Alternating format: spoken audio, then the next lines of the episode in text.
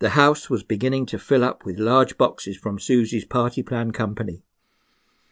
That was exciting by itself, but I was particularly intrigued by the big crate that had taken up residence in the corner of the dining room.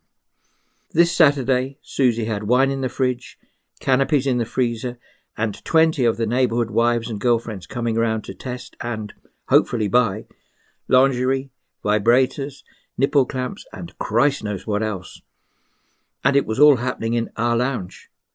I was clearly not welcome, but that wouldn't stop me from sniffing the cushions the next morning. Actually, I had a far more fun way of getting involved, and I was sure my darling wife would be on side when I punted it to her. I waited patiently for the right moment, and sure enough it came as I helped her unpack the myriad of sex aids on Friday evening.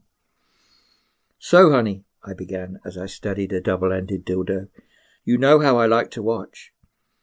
I think I know where this is going, Suzi replied.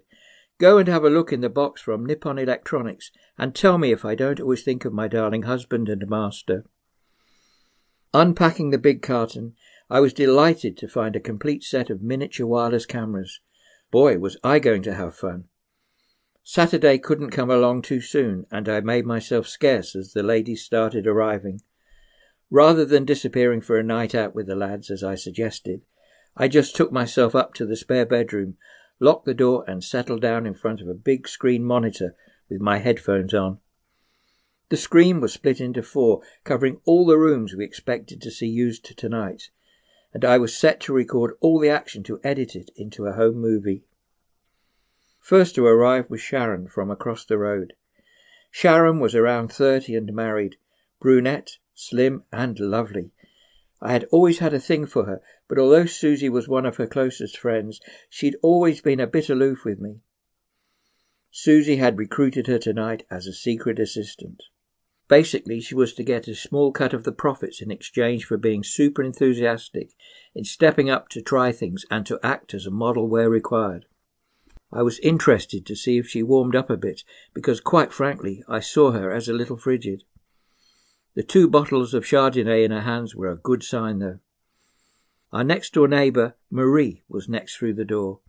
Suzi and I both knew Marie very well. She was one of our regular swinging partners. Fortyish, well built, and gorgeous. Marie couldn't possibly miss this party. She was addicted to anything to do with sex and liked women as much as men. Once Marie got going, none of the neighbourhood wives were going to be safe, I smiled to myself. And then little Allie arrived from down the road, she looked horny as hell this evening in a little denim skirt and blouse.